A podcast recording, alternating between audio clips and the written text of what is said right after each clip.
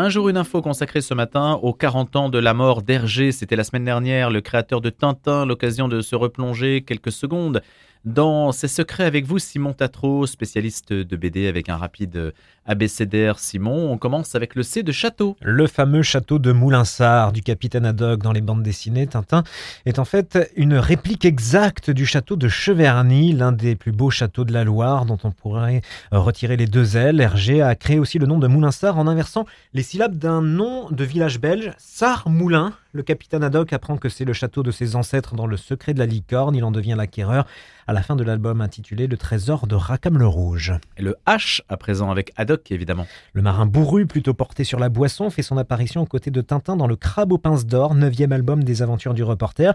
Mais graphiquement, Hergé lui a donné vie un an plus tôt, en 1939, pour illustrer une nouvelle parue dans le Petit 20e. Il dessine un trappeur surnommé le Loup solitaire, lui aussi grand amateur de jurons. Chose qu'on le sait peut-être un peu moins. Le M de Milou également. Le compagnon fidèle de Tintin, Milou, a été de toutes les aventures de Tintin depuis le premier album Tintin au pays des soviets, publié en 1930. Alors dans une interview télévisée, Hergé évoquera comme source d'inspiration Rick et Rack, une bande dessinée publiée dans un hebdomadaire du même nom à partir de 1929 en mettant en scène un fox terrier et un Scottish terrier, mais graphiquement, estime l'auteur Milou ressemble comme deux gouttes d'eau à Bertha the Siberian un chien que l'on découvre dans Bob McNutt, une bande dessinée américaine de Rube Goldberg, publiée jusqu'en 1934. Et le P de pub? Si Tintin reste bien sûr l'œuvre essentielle de Hergé, il ne faut pas oublier qu'il est aussi l'auteur des exploits de Quick et Fluke, deux turbulents gamins bruxellois, eux aussi publiés dans le Petit 20e.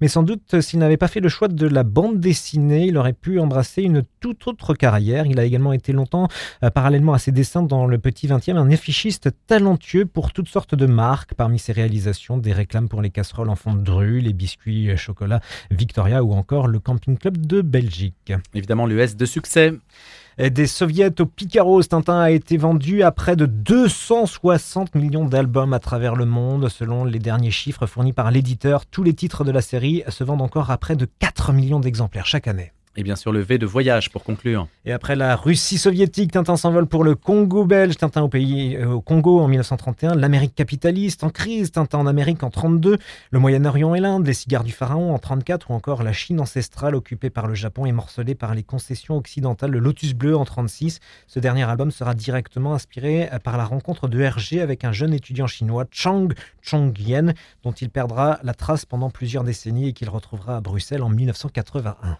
Et évidemment, les histoires d'Hergé, en tout cas de Tintin, se sont arrêtées puisque plus personne ne peut prendre la suite, contrairement à Blake et Mortimer ou Absolument. à Astérix, comme on le les voit. ayants droit ont un œil là-dessus. Merci Simon Tatro.